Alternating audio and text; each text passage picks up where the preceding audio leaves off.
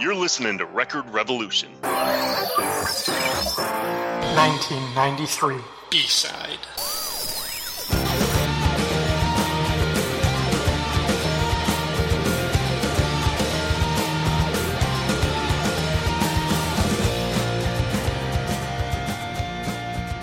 All right, we are back with our first B side for the Fire and Water Records podcast. Um, and cards on the table. First of all, as always, parental advisory sticker warning in the corner. Language might get a little blue. Again, I have no idea if it will, but the warning is there for anybody listening to this with your kids in the car or something like that. Yeah, in keeping with the 1993 theory that we both came up with on our prior podcast about how we started to discover B sides, it's only fitting that we would leave something out of the podcast and have to come back and do a B side. Almost like this was planned, when in fact it was like the next day or the same night or whatever that we recorded the other one. I send you this text. I'm like, "Fuck, we forgot a really important album from 1993." Um, and uh, the one in question here is the compilation album "No Alternative." Uh, this was put together by a couple of music producers, including one guy named Paul Heck. The whole thing was designed. It got a bunch of these alternative bands. Some of them were just breaking, becoming big. Some of them had name recognition. But the whole thing was this no alternative compilation was to benefit AIDS relief at the time. So some of the songs were written specifically for this compilation, and they deal with a lot of those themes of knowing somebody or you know like coming to Yeah. terms with the HIV and AIDS scare that was so prevalent in the 80s and 90s. And just to kind of give you a, a list of some of the bands that appear on this compilation, uh, there's a Nirvana song, which on most copies of the record was actually not credited. It was a secret song at the very end. That's correct. But Nirvana was on it, the Smashing Pumpkins, Soundgarden, Sarah McLachlan, the Beastie Boys, the Goo Goo Dolls, who were a no name band at the time, Yep. um, Soul Asylum, the Breeders, Buffalo Tom, Uncle Tupelo, and Sonic Youth. Just to name some of them, there are a few others. Yeah, it's funny. We kind of we kind of went into uh, you know we talked heavily about the singles soundtrack in our last podcast, even though that didn't come out in '93. This almost could have been a B side to the singles soundtrack if you look at the list of bands. Yeah, yeah. In terms of like what I was saying, kind of like a super group of, of you know like all of these like hits and all Yeah. these bands and everything. So It's your Justice League again. yes, yeah, there you go, there you go. Um, and yeah, it, it's just it's a really good compilation, and it's it's one of those things where I, I forgot about it. It just it was out of my head, out of mind. But once I thought of it and I went back and listened to it, I remember so many of these songs. Um, like the Buffalo Tom, which I remember Buffalo Yep. Tom mostly from the song Late at Night, which was featured heavily in My So Called Life, the TV show, which we also previously Yeah. mentioned when we were talking about uh, Juliana Hatfield. But their song, it's the second song on this album for all to see. I love that song. It's just a great little rock song. Yeah, Buffalo Tom. I, I kind of like what you said. You know, they were a, a an indie Boston band that kind of came out in the in the '90s. They never really broke big like a lot of a lot of the others, but they were very Gin Blossoms ish, Mhm. kind of. You know, a little bit on the pop side of alternative rock. But I, you know, you're right. My so-called life, the 1993 ABC TV show, which I have a very strong connection to. First of all, this was at a time when I was auditioning left and right for parts on that show, and I even went through a period where I told everybody I was Jared Leto's drummer in the band Tino because Tino was actually never filmed on screen. So that was my story. But uh, this soundtrack to that show, you know, we already mentioned uh, Juliana Hatfield and stuff. That soundtrack kind of broke a lot of uh, indie bands to MTV. Mhm, So Yeah. Um, and just, yeah, it's something that I, I can go back and I can listen to again. Uh, the Soul Asylum song, Sexual Healing, uh, which uh, obviously it's a cover of the Marvin Gaye song. And some of the songs on these are covers. But Yeah, that one yeah. kind of blew me away because I think it was it was kind of just my first experience hearing a cover that was sort of like cross genres. Like, Ah, like I mean, yeah, I knew yeah. I knew of like you know bands like covering like rock bands covering other rock bands, or you know Motown artists doing you know the same kind of standards. And I think I probably even knew that like in the '60s, like bands that were on a certain label would cover, like the Rolling Stones would cover, you know, "That's How Strong My Love Is" or something like that. Yeah. Or, or you know, 'cause- so I kind of I was Right, aware of that, right. but this was the first time really feeling like a contemporary band, somebody that I knew, like Soul Asylum, was reaching back to not a rock song, but like a Motown, an R and B hit or something like that, and it was still funky, but it was it had like this new kind of energy, and it was it was different. It was just really really fun to listen to. So I love that song, and it, it kind of like opened my eyes to like looking for more types of covers like that that kind of broke down the walls of like what I kind of thought like music genres always sort of fit into.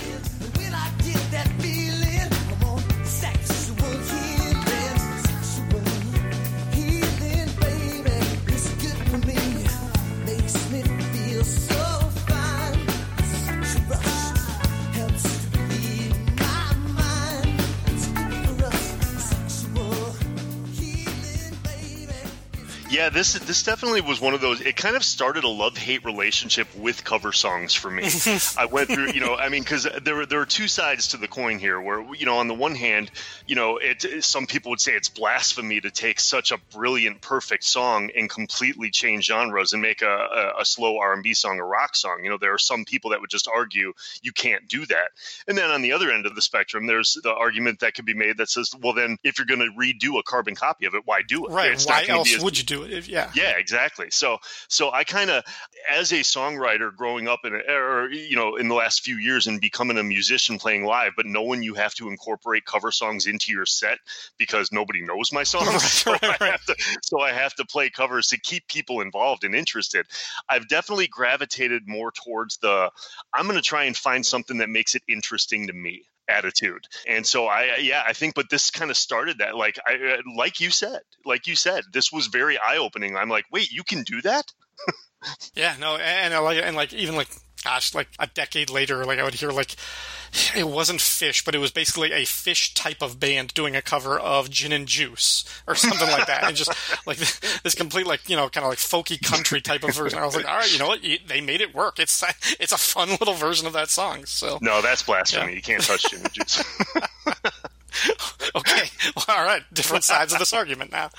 Um, another cover that is really good on this album is the um, the Goo Goo Dolls song covering this, the Rolling Stones song "Bitch," um, which.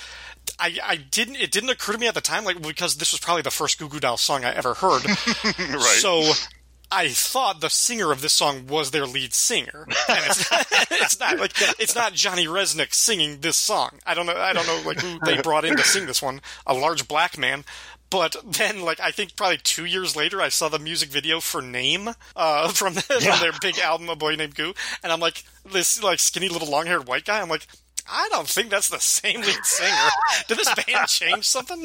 Like, yeah, yeah. No, it's funny. There's an interesting story about that because like Goo Goo Dolls were they were they uh, started in Buffalo, New York, in, a- in a very blue collar workman's area kind of thing. And uh, Robbie, the bass player, who is like Johnny's best friend, I mean, it's like pretty much the two of them are inseparable.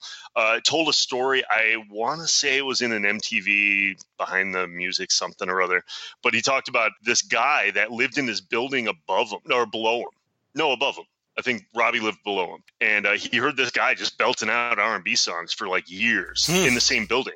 And one time he passed him in the hallway, and it was this guy named Lance Diamond, who was a big name R and B singer, I guess, in Buffalo. Like I don't know if he ever broke. I honestly I can't even speak to that. I don't know, but he heard him singing all the time, and the guy was great. And they had just gotten an offer to contribute something to this No Alternative soundtrack, and their label was kind of pushing them to to, to give them something, just because it, it would be name recognition for them, and it was a charitable cause, and blah blah blah. And I think this is probably one of those many many periods where Johnny was going through writer's block, Yeah. which we hear about all the time. So they they decided to do a cover, and he recruited this guy that lived above him, and that was how Lance Diamond sang on the song. It's a great version though. For however however it came together, it worked because it's. I think it's one of the standouts on the CD.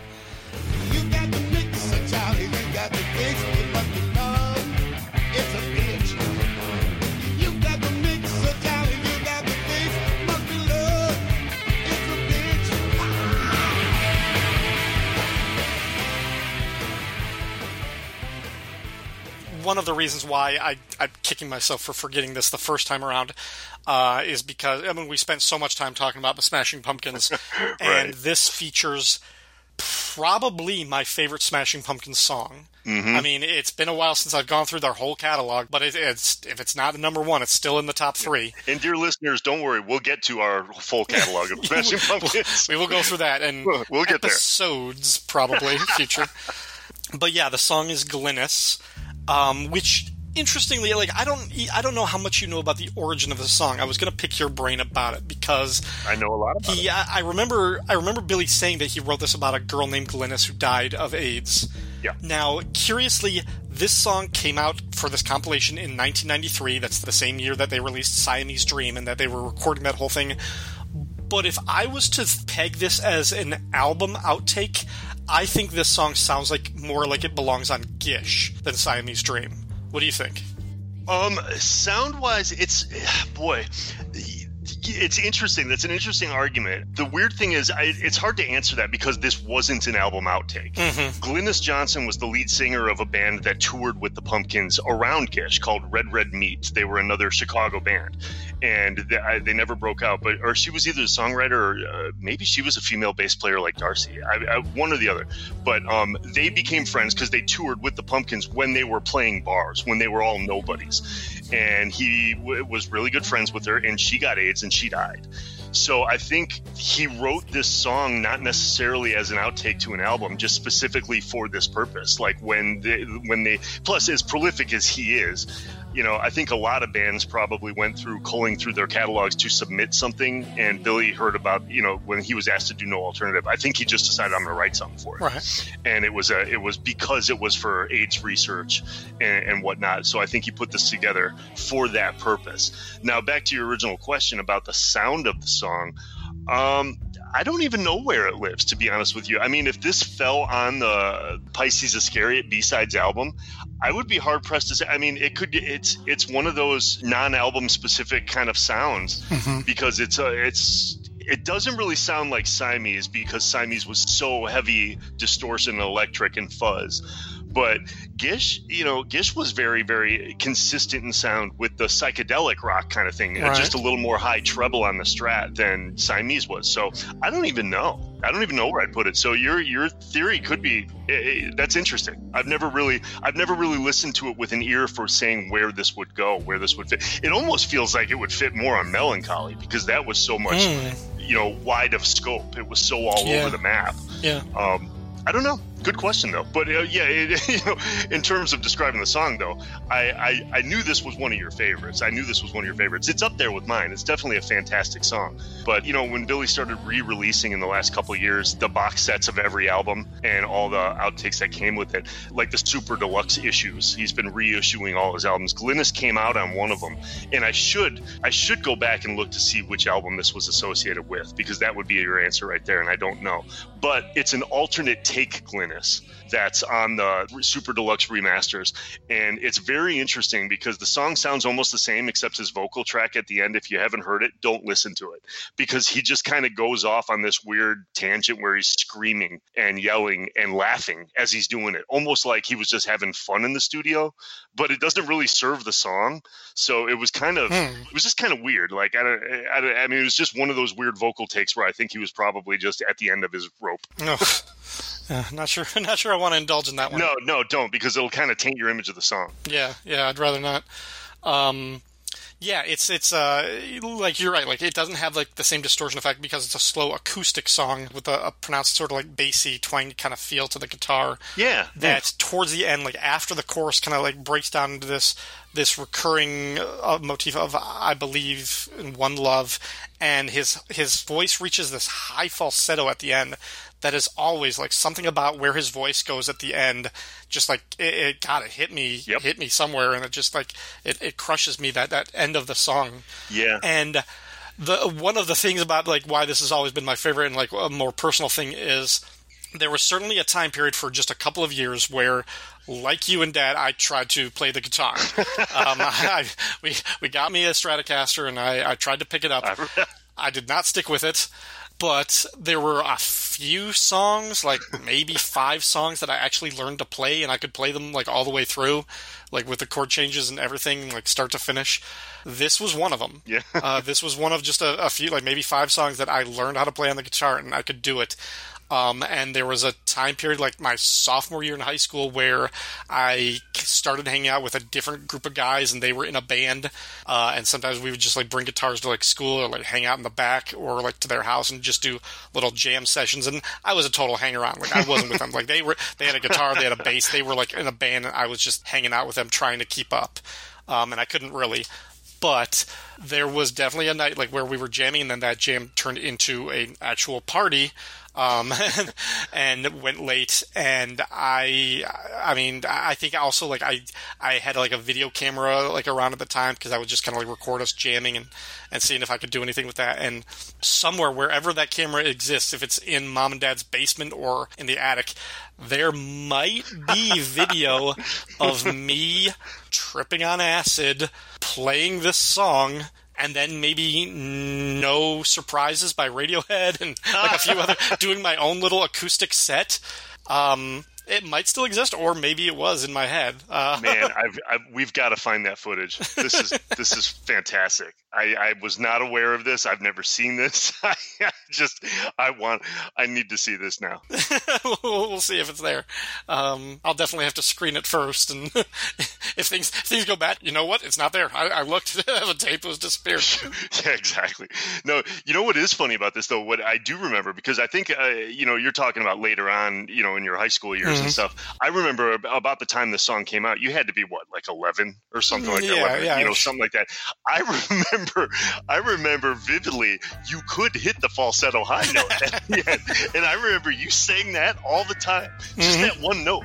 Yeah. And I think you probably had maybe headphones, you know, uh, walk around the house with either a Discman or a Walkman or something, and you Mm-hmm. Yeah. were playing it, and nobody else could hear the music, but we could just hear you singing that high note that Billy hits at the end. It was just, cla- and you sang it all the time. I think it was because you could hit the note, so you did. Uh, if only I could still, but Yeah. I will not. I will not recreate that effect for the podcast.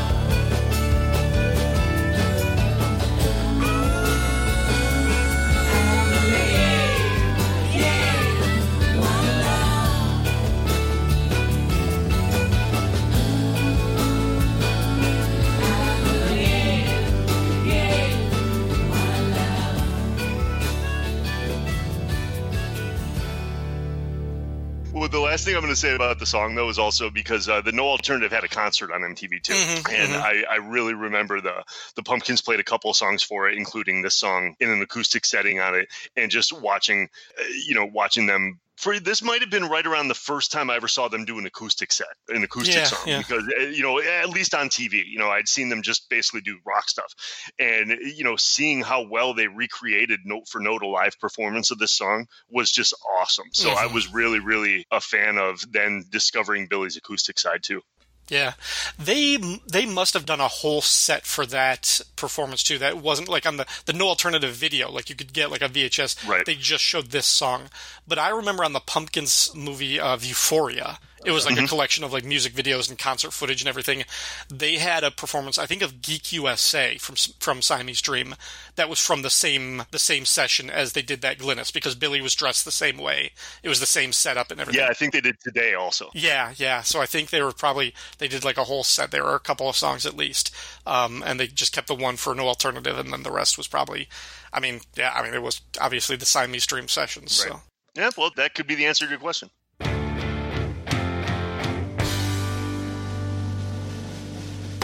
There are a couple other songs that I just want to kind of gloss over. That like, you know, this album was kind of front heavy. You know, I remember listening a lot more to the first half of the album than the last half because it was long. Mm-hmm. But there were there were just a couple of things of note that I found interesting. You know, Soundgarden had a song on there, and this was right right around the time. It's not even one of my favorite Soundgarden songs, but Soundgarden kind of was the first to break out of the Seattle scene. They were handpicked by Axl Rose to open for Guns N' Roses on "Use Your Illusion" back in 1990. So that was that was before Seattle had the scene had broken nationally and stuff. And there was uh, oh god, what else? There was a let's say I mean there were songs by like Sonic Youth on there. There was a song by the lead singer of that Bob Mould guy was the lead singer of Husker Du, who were major influences on Nirvana and the Pixies. But then there was a, a, a song towards the end by Uncle Tupelo called Effigy, which is actually a CCR song. But every time I heard that song on the No Alternative soundtrack, I remember thinking it was Neil Young. Hmm. I, I had the weirdest, like it was the weirdest thing. So recently, as as I knew we forgot this for the podcast, I went back and listened to it and looked up who this band was. And it's in kind of an interesting story. I'm just going to gloss over it really quick. But Uncle Tupelo was a band from Champaign, Illinois. They were like U of I guys, mm-hmm. and they were heavily influenced by Crosby, Stills, Nash and Young in alternative country rock and all this. And it was interesting because I hear so much Neil Young in the sound of this song and then they did a CCR song. So I just found this really interesting that made me kind of want to like. This is the kind of band that I could picture Dad liking. Hmm. You know, that's a, this would really be something like maybe to kind of follow up on and just see if any of their other stuff is is as good because it's kind of that folk Southern rock. But for a new era, as if they brought the '70s folk rock to or Southern rock to alternative, so that was kind of interesting. I want to say some of my friends actually got into Uncle Tupelo. Like I think some of my friends may have even seen them perform in concert. Well, they, they might have been right around the same time then down at U of I are Yeah. playing at least the college circuit and stuff. Lastly, uh, you mentioned before the hidden track, verse, chorus, verse by by Nirvana. I, I'm only mentioning this because, and I don't know the ba- because it was a hidden track and it was uncredited. It's almost impossible for us to know if this was given to them for this purpose or if it was just an outtake. You know, I don't know those answers. You might, I don't. But I want to say that this is one of my favorite Nirvana songs, and that's the only reason I kind of want to put it on there because it was just it was such a cool track to discover at the end of this album. Like if I had to do like a a top 10 i mean it's on my nirvana playlist for sure but if i even had to wean my nirvana playlist down to maybe like a top 10 songs this would be in there i, I really really like this track so You know what? that was like the one thing in my notes. I think this is my favorite Nirvana song, or one of them. It's definitely one of them. Uh, and it's kind of like the same thing. Like I, I never liked Nirvana as much as the Pumpkins or Pearl Jam or, or some Right. of the other bands that we've talked about, like from this from this era. But of the of the Nirvana songs that I liked, this was always really close. Like really, you know, top five, top three. Uh, one of my favorites. Yeah, Yeah. no kidding. Yeah, yeah, that's cool. Um, one more, the opening track. I don't know if we talked about this at all, but "Super Deformed" by Matthew Sweet. I don't know if you remember this, but it actually had a video. There was a music video for it, and um, this right around this time, the same guy directed all these videos. His name was Kevin Kerslake, and he was like the he he he kind of broke all the alternative. Like once he made one alternative rock video, everybody wanted him. But he directed like a couple Nirvana videos, including "Come as You Are," "Cherub Rock" by the Pumpkins. He directed "Soda Jerk" by Buffalo Tom. And check this out. He directed the video for My Name is Prince. I couldn't I couldn't believe this guy's list of credits. I'm like, well, that's an odd one. that's crazy. I couldn't believe that. Nice. So here we're here we are on Record Revolution, bridging all episodes, all all podcasts kind of filter into one. It all comes back to Prince. Yeah, it does. Um, one more thing before we go. Uh, I forgot to mention this too.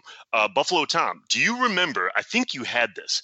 Do you remember the Schoolhouse Rock album Yeah. when a bunch of alternative rock bands did the songs from Saturday morning? Oh yeah, yeah, yeah. Yeah, Buffalo Tom did "Lolly Lolly Lolly." Get your adverbs here, which was always my favorite song from Schoolhouse Rock. I always thought that was the best. So I, I mean, I remember that. I think you. Well, I know I didn't have the album, so I think you did, and you probably played it. And I just remember thinking like, "Oh, I know those bands," and that Yeah. was it. That was my extent of it.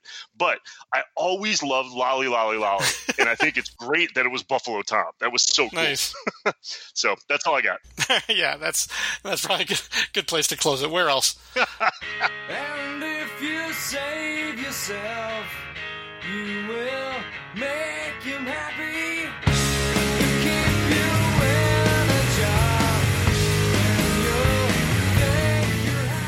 Fire and Water Records is a proud part of the Fire and Water Podcast Network. Feedback for the show can be left at fireandwaterpodcast.com as well as Facebook and Twitter. If you like this show, please go to iTunes and leave a nice five star review for Fire and Water Records. Every review helps iTunes push this podcast out to a wider and wider audience. All music clips and quoted lyrics are used for entertainment purposes and no copyright infringement is intended. Thank you for listening. Brothers!